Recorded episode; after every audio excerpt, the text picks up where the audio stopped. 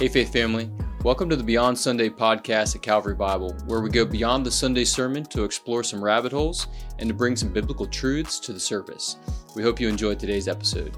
Calvary Bible Church, welcome back to another episode of Beyond Sunday. Pastor Randy. It's Beyond Sunday. It is Beyond Sunday. It's Tuesday. It's Tuesday. Tuesday. yeah. And for those school students out there, they've got President's Day weekend, so a lot of them have off on Friday. Really? Yeah. Do you have off on Friday? Of course you do. Half a day. No, Half you- a day. You only work. Is that half of your? You only work oh, one day a week. I see where you're. I see where you're headed with yeah, that. He doesn't work on Very Friday. funny. Um, Half a day on Fridays. Half a day Fridays. Forever. um, for as long as I've done this. Good. So guess what? You don't have a joke. I don't have a yes. joke. Thank you. And it's Valentine's Day. That's so, So great. here we Showing are. a little love. We're sitting at a Showing nice a little love. Brotherly kindness. brotherly No kindness. joke. No joke today. Thank you. Thank you. Thank you, Anna. Maddie. Maddie. Thank Maddie's you, Maddie. Sorry. Thank you, Maddie. But Make sure you thank Maddie. I will uh, let her know. Actually, she'll she'll probably come up with one for you though next time. Just get her joke book out, um, and we'll all be better for it. Yes, We want to be happy people. we do. Okay, um, let's get into the Psalms. Um, Psalm sixty-eight. So we want to start. Yeah, I'd like to start in. Psalm 68. I told him why he's surprised by this is uh, we had some questions that while the podcast was on a hiatus, a couple of questions, you know, racked up in there. And so I'd like to kind of, if we can, get back to some of those and sift through them. So if possible, Good. today, I'd like to get to one of them. And I think it ties in a little bit, um, you know, can make anything fit. I guess so. so here we go. Psalm 68. We'll start there. Um, can you give me, here, I'll throw this at you, a curveball. Can you give me, what's it look like to live Psalm 68 out in a nutshell? Beyond Sunday. Yeah, I- I think it's the opportunity to get up in the morning and know that uh, the unseen spiritual forces that are going to attack my soul, Mm-hmm.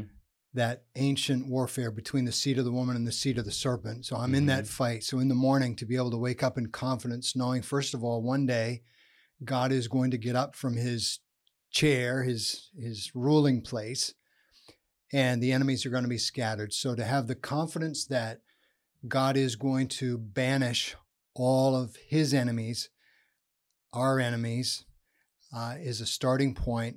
It just provides hope. And I think I, I Mhm. said it a couple of times. I hope that this text does add a strong dose of hope to our faith. So when I look forward and see the victory that's going to occur, there's a lot of hope in that.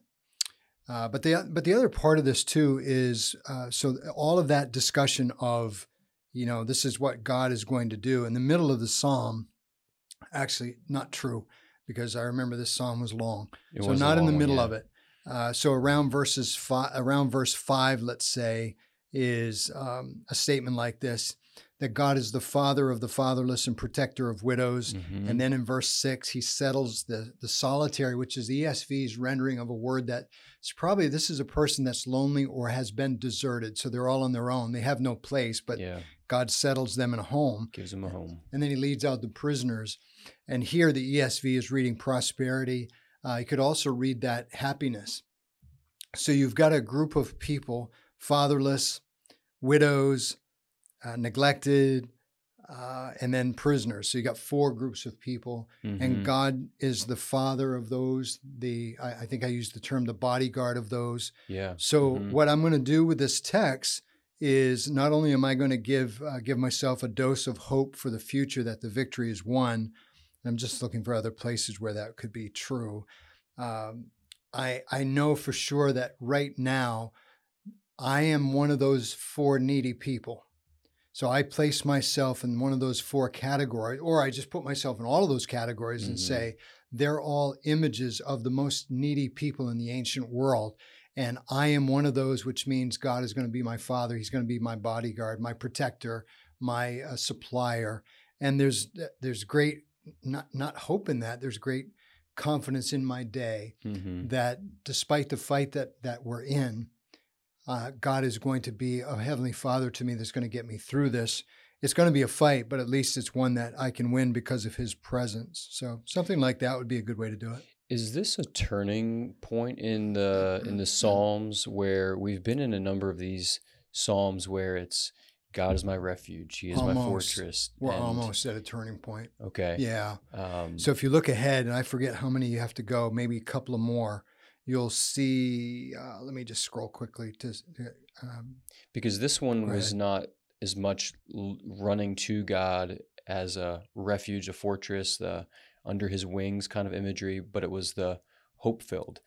Um, we are the needy, like you just mhm. referenced in verse 5 but we have a god who is going to scatter our enemies and will be the victor Yeah, so uh, you have to get to the end of Psalm 72. So we're at 68. Lord Yeah. willing, coming up 69. Again, another large, uh, large psalm. Uh, when you get to the end of 72, I believe that that's. Uh, I think book two is finished. Okay. Uh, I think that what are there five? Are there five? Mhm. So I think book two finishes at the end of 72, and then you read verse 20 the prayers of David, the son of Jesse, are ended. So I'm going to take that as a pretty strong clue that there's a break coming. And then right after that, we begin with a psalm of Asaph. Mhm. So for what it's worth, yeah, we are nearing a break. Gotcha. Um, yeah, and so as I was listening again, we weren't there on Sunday uh, because of the retreat, Mhm. but did get a chance to listen to the sermon and came away with one uh, pretty clearly, feeling like, yeah, we have a lot to praise God for. Um, and Mhm. throughout that psalm, it's ascribe Him the power, sing to you know, sing Yep. of Him, um, give Him the praise. Uh, so Yep. there's those things to praise God for. Yep. Um, but at some point, I should have made a note as I was listening because I felt like there's this, there's obviously there's the spiritual battle going on, and God's uh, God will be victorious, Mhm. which implies that on the other side, His enemies are going to be trampled. Mhm. And I, I forget where it was. It was towards the beginning, but I felt um, I need I need to be bringing people over to God's side. Uh, an evangelism kind of, um, yeah, drive or Mhm. thought popped in my mind because I, I, we don't want those in our lives to be scattered. We don't. It's a great point. And I totally didn't touch that at all. No, Where it comes up in the psalm is the fact that you have the um, once again other kings and rulers from other places outside of Israel coming. So, verse 31 nobles shall come from Egypt, Cush shall hasten to stretch out her hands to God. O kingdoms of the earth. So, this is supposed to be worldwide. So, you're exactly Yeah. right. We could do with this psalm like we did with the previous one, where we said there is a global emphasis, Mhm. and that involves our evangelistic effort, no doubt. yeah. Yeah, good thought. Um, Yeah. So, one question I do have here for you, and this is where you landed the sermon. We didn't land it, but one of the main points the service we offer, verse Mhm. 18, Uh-huh. uh, which then Paul quotes in Ephesians 4. Mhm. So, here's here's a, a New Testament text Mhm. quoting an Old Testament text. My question's kind of wanting to get at can you help me, help us read the Psalms better? And why why is this talking about spiritual gifts? How how do I see that? Mhm. Um, is, or is it something where you just you really need to dive in to see it? Um, and then also Mhm. second part of that is Sure. In 18 it looks like he is receiving gifts Mhm. and in ephesians he's giving gifts Mhm. so Yeah. what's going on there Yeah, so a couple of a couple of angles on it. The first one is if if you happen to be one of the next level people, remember that reading the Psalms means reading it in the context of the whole canon, hmm and that was our first uh, sort of you know read the Bible as a storybook. So we take the whole what we called the canonical context, the context of all sixty six books, to help read the Psalm. Mm-hmm. In this case, it's one of those places, and the Psalms are quoted a lot. yeah So it's one of the many places where other writers pick up on the language of the psalm. And so if you're reading Psalm 68 and you get to verse 18, you're not going to know. I- mean, you have no idea hmm what anyone else is going to do unless you're very familiar with the scriptures. Or if you've got a good Bible, a good study Bible, maybe that will say to you in a note, hey, verse 18 is quoted somewhere else. Mm-hmm. So, first of all, and I was just reading a book this past week that said, uh, I think he quoted from someone else that said, you have to know the Bible. So you have to know it all in order to interpret some of it. Well, Yeah. that's an extreme, that's extreme, Mhm. but there is a certain, um, there's certain validity to that. yeah, So you're reading Psalm uh, 68 on your Mhm. screen there, Psalm 68, 18, and uh, maybe either you know Ephesians well or your study Bible tells you. And when that happens, now all we're doing is we're asking the question okay, what did another author do with that text? yeah, Because under the inspiration of God, I do have to say that Paul, mm-hmm. under the inspiration of God, wrote to the uh, the church in Ephesus, that ancient church, and said to that church, "Here's the way I am going to read Psalm 68, 18." Mm-hmm. Now, he changes it, yeah, and I have read. Listen, uh, I've read volumes on what he did. Okay. So, you know, there's people that are going to defend this and say, well, no, Paul was doing exactly what the psalm was doing. That's not my way of reading that. Uh, that's a stretch. What I'm going to say to you is what I said on Sunday that Paul reads Psalm, uh, Psalm 68 18 in a way that applies to the church differently than it did in its setting in the Psalms. And one of the reasons why it reads differently, it, uh, it functions differently, is because of the switch that you alluded to. Mm-hmm. So here you ascended on high, leading a host of captives in your train and receiving gifts from men. That's the victor. Remember, God ascending the mountain as the victor over all the other enemies. And so he gets all the spoils, receiving the gifts mm-hmm. as a result of winning the war. mm-hmm. Now, in Ephesians, Paul says, and this is where there's similarities. Paul says, now the victor who Mhm. ascended Mm-hmm. and also descended, yeah, now he gives gifts. Well, well, he can give them because he received them. So there's a there is a logic to the usage, but it is a switch of the language. yeah, So Paul now applies verse 18 to the church and says, don't forget that this this Lord that you worship, this Lord that is your p- protector, your king, your savior, he has given you and I tried to use the language which I learned um, that you have received the spoils of war. Your spiritual gift Mhm. is actually a spoil of war. And so obviously we take that, we treasure that, and that means using it. I don't know if I answered all your question, but that was a, that's how we read it. yeah. Paul no. applied that text to the church with Mhm. respect to spiritual gifts. Mm-hmm. No, it did. Um, I think maybe the only piece it didn't touch on was is other psalms that aren't quoted like that. How do we read those texts? And Okay. yeah you know what I'm saying? So our next level people should be able to Uh-huh. chime in. uh, They should. They should be able to chime in and say, "Oh, even though it's not quoted somewhere else, Mhm. what we're going to do is we're going to read the Psalms in such a way that they are read through the Christ event so that they function for the Christian.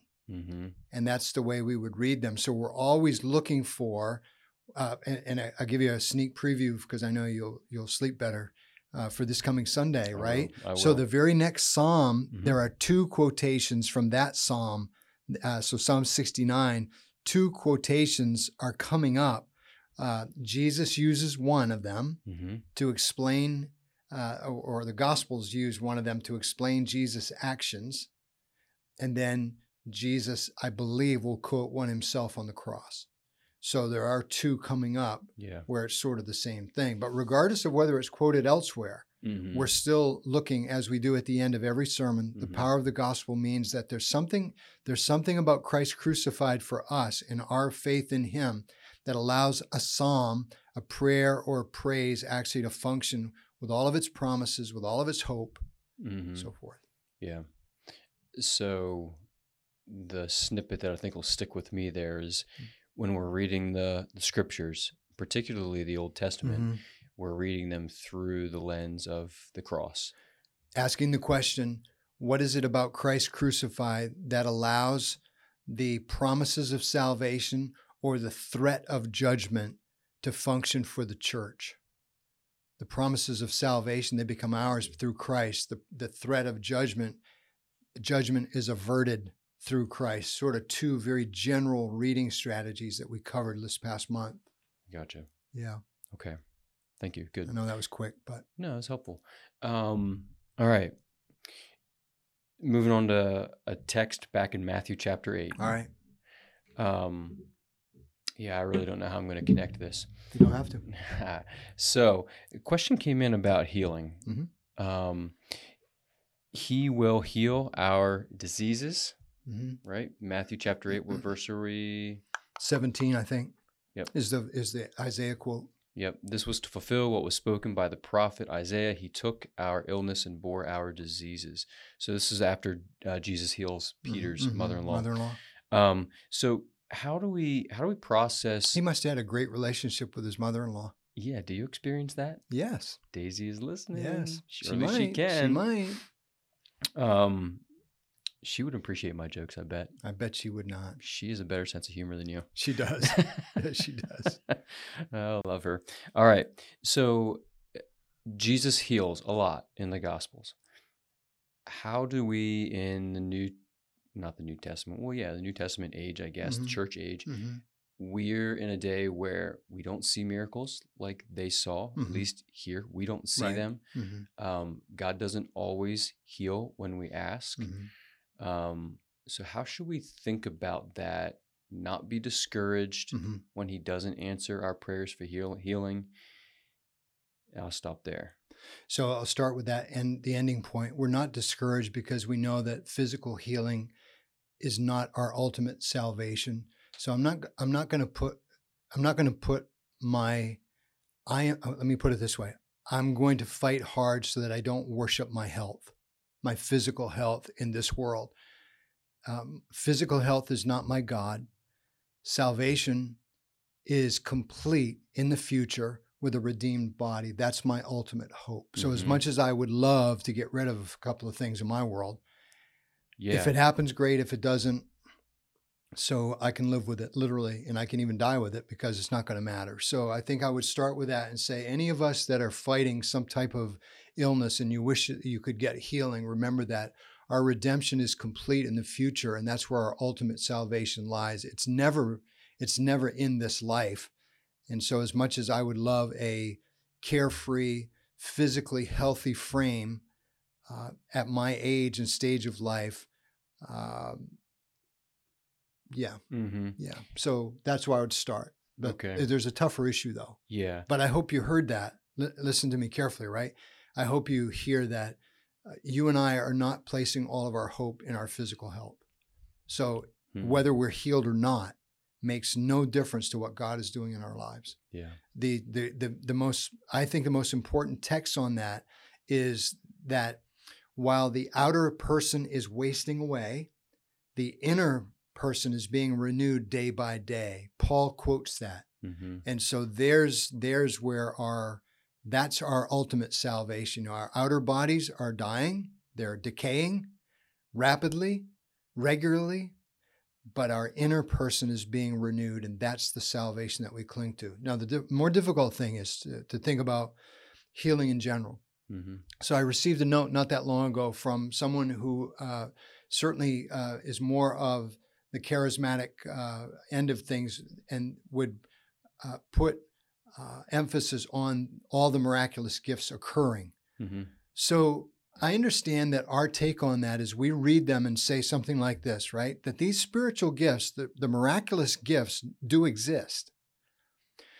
But what we don't see is we don't see a person gifted with healing who can heal on demand. Mm-hmm. We don't see that like the apostles could. The apostles could do that when Jesus sends them out. They go out and they actually they heal just Mhm. like Jesus did. We're not seeing that in the church right now. We don't see it in our church, we don't see it in the surrounding churches. And if you've ever visited a charismatic church, you'll note that the healing that occurs there is different from what was done in the scriptures. So so here's what has happened is to the best that I can read the scriptures. First of all, it appears like that the healing that was being done by Jesus, according to this quote in Isaiah, This is uh, this is Jesus fulfilling a prophecy. So Jesus comes along the scene and authenticates his authenticates his person and his position and his power through the miracles. So he lands on the scene, he heals all these people, and they know that, okay, this, except for the Pharisees, they say he's got a demon. That, that's how far, that's to what length they go to dismiss him. Mhm. But everybody else see this, sees this and says, wow, this is exactly what was said. Jesus passes that power on to his finest. They go out and do the same thing. And then when you get to the apostle Paul in the book of Acts, or even pre-Paul in Acts, but when you get to Paul, Peter and Paul, let's say in Acts, what you have is you have more evangelistic church planting happening with accompanying signs and miracles. And Paul calls them, I believe in Second Corinthians, the signs of an apostle.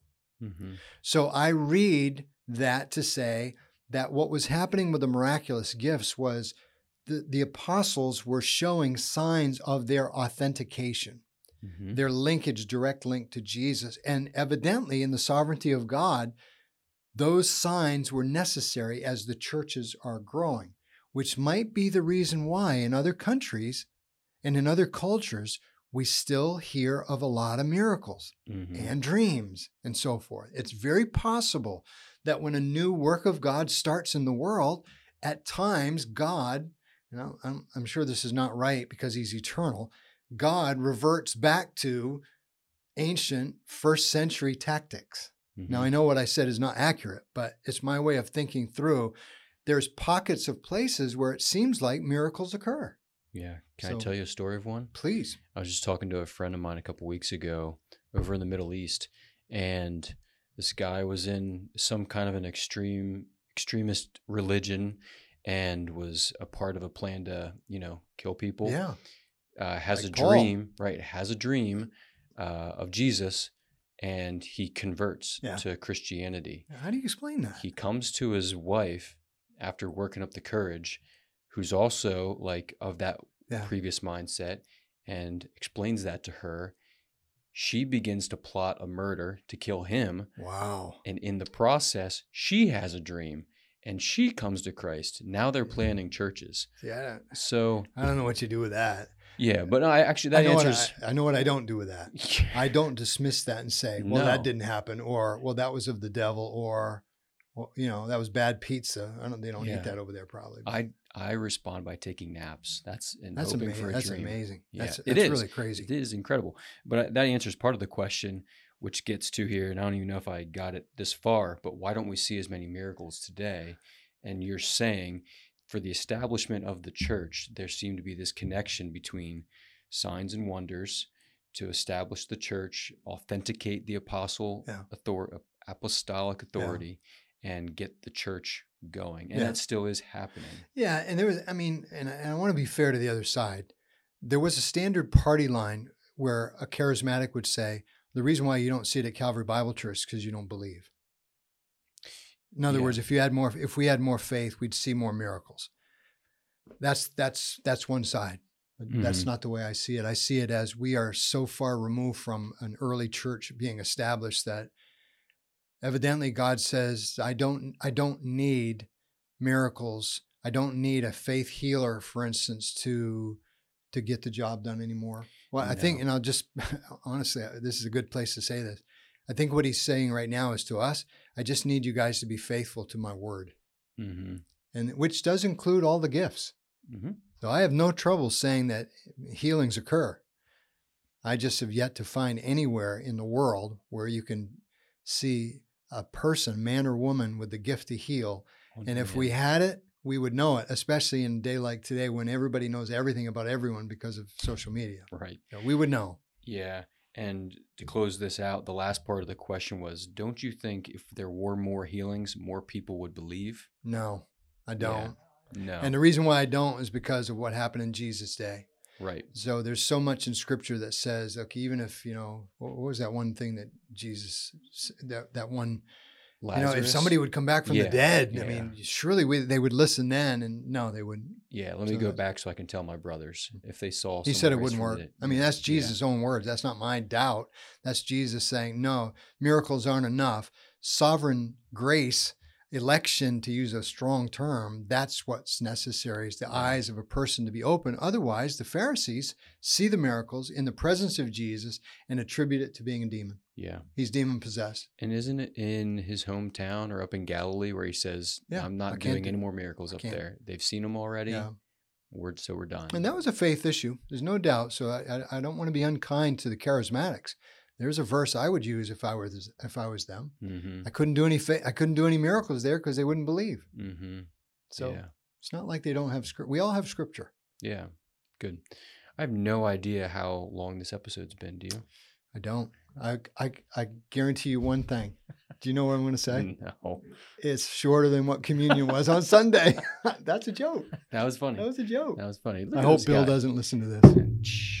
I hope Bill doesn't hear that. Okay, Bless I his doubt it. heart. Yeah. I love him dearly, especially on Valentine's. Hey, I was reading about. I was telling you I was reading about um, Thomas Boston. Yeah. Talking. About, they didn't. So Scottish- the church Scottish in, preacher. Yeah, the church back in Scotland. They didn't celebrate communion every week or every month. They would celebrate like uh like have a. I forget what they called it, like a sacramental festival, Oh wow. and they would make a big deal of it. And they wouldn't do it often, but when they did it, they made. How long did like, it last? I don't know, a day, a week. The Bill Patton would have been perfect for that. Yeah. It would have been perfect. I'm not taking shots, Bill. Okay. um, but I already gave Bill. I already gave Bill a great compliment from my mom, so he knows he did a great job. yeah, it is a special time. Um, yeah, tough for those little tykes, but Yeah. for everyone else, Yeah. buckle up. All right. Um, that'll wrap us up. That's it. You already gave us a preview of next week, Psalm 69. Um, so let me just remind you if you have any questions about the podcast, you can email them in. I actually encourage you to. The more questions I get, the less work I have to do ahead of time. Save me time. So send those in. Um, we love chatting through and just diving into the, the text one more time before we keep moving forward. So uh, we appreciate you guys, and we will see you next week. Thanks again for joining us on today's episode. And remember, our Sunday sermons are meant to lead us to a life of worship beyond Sunday.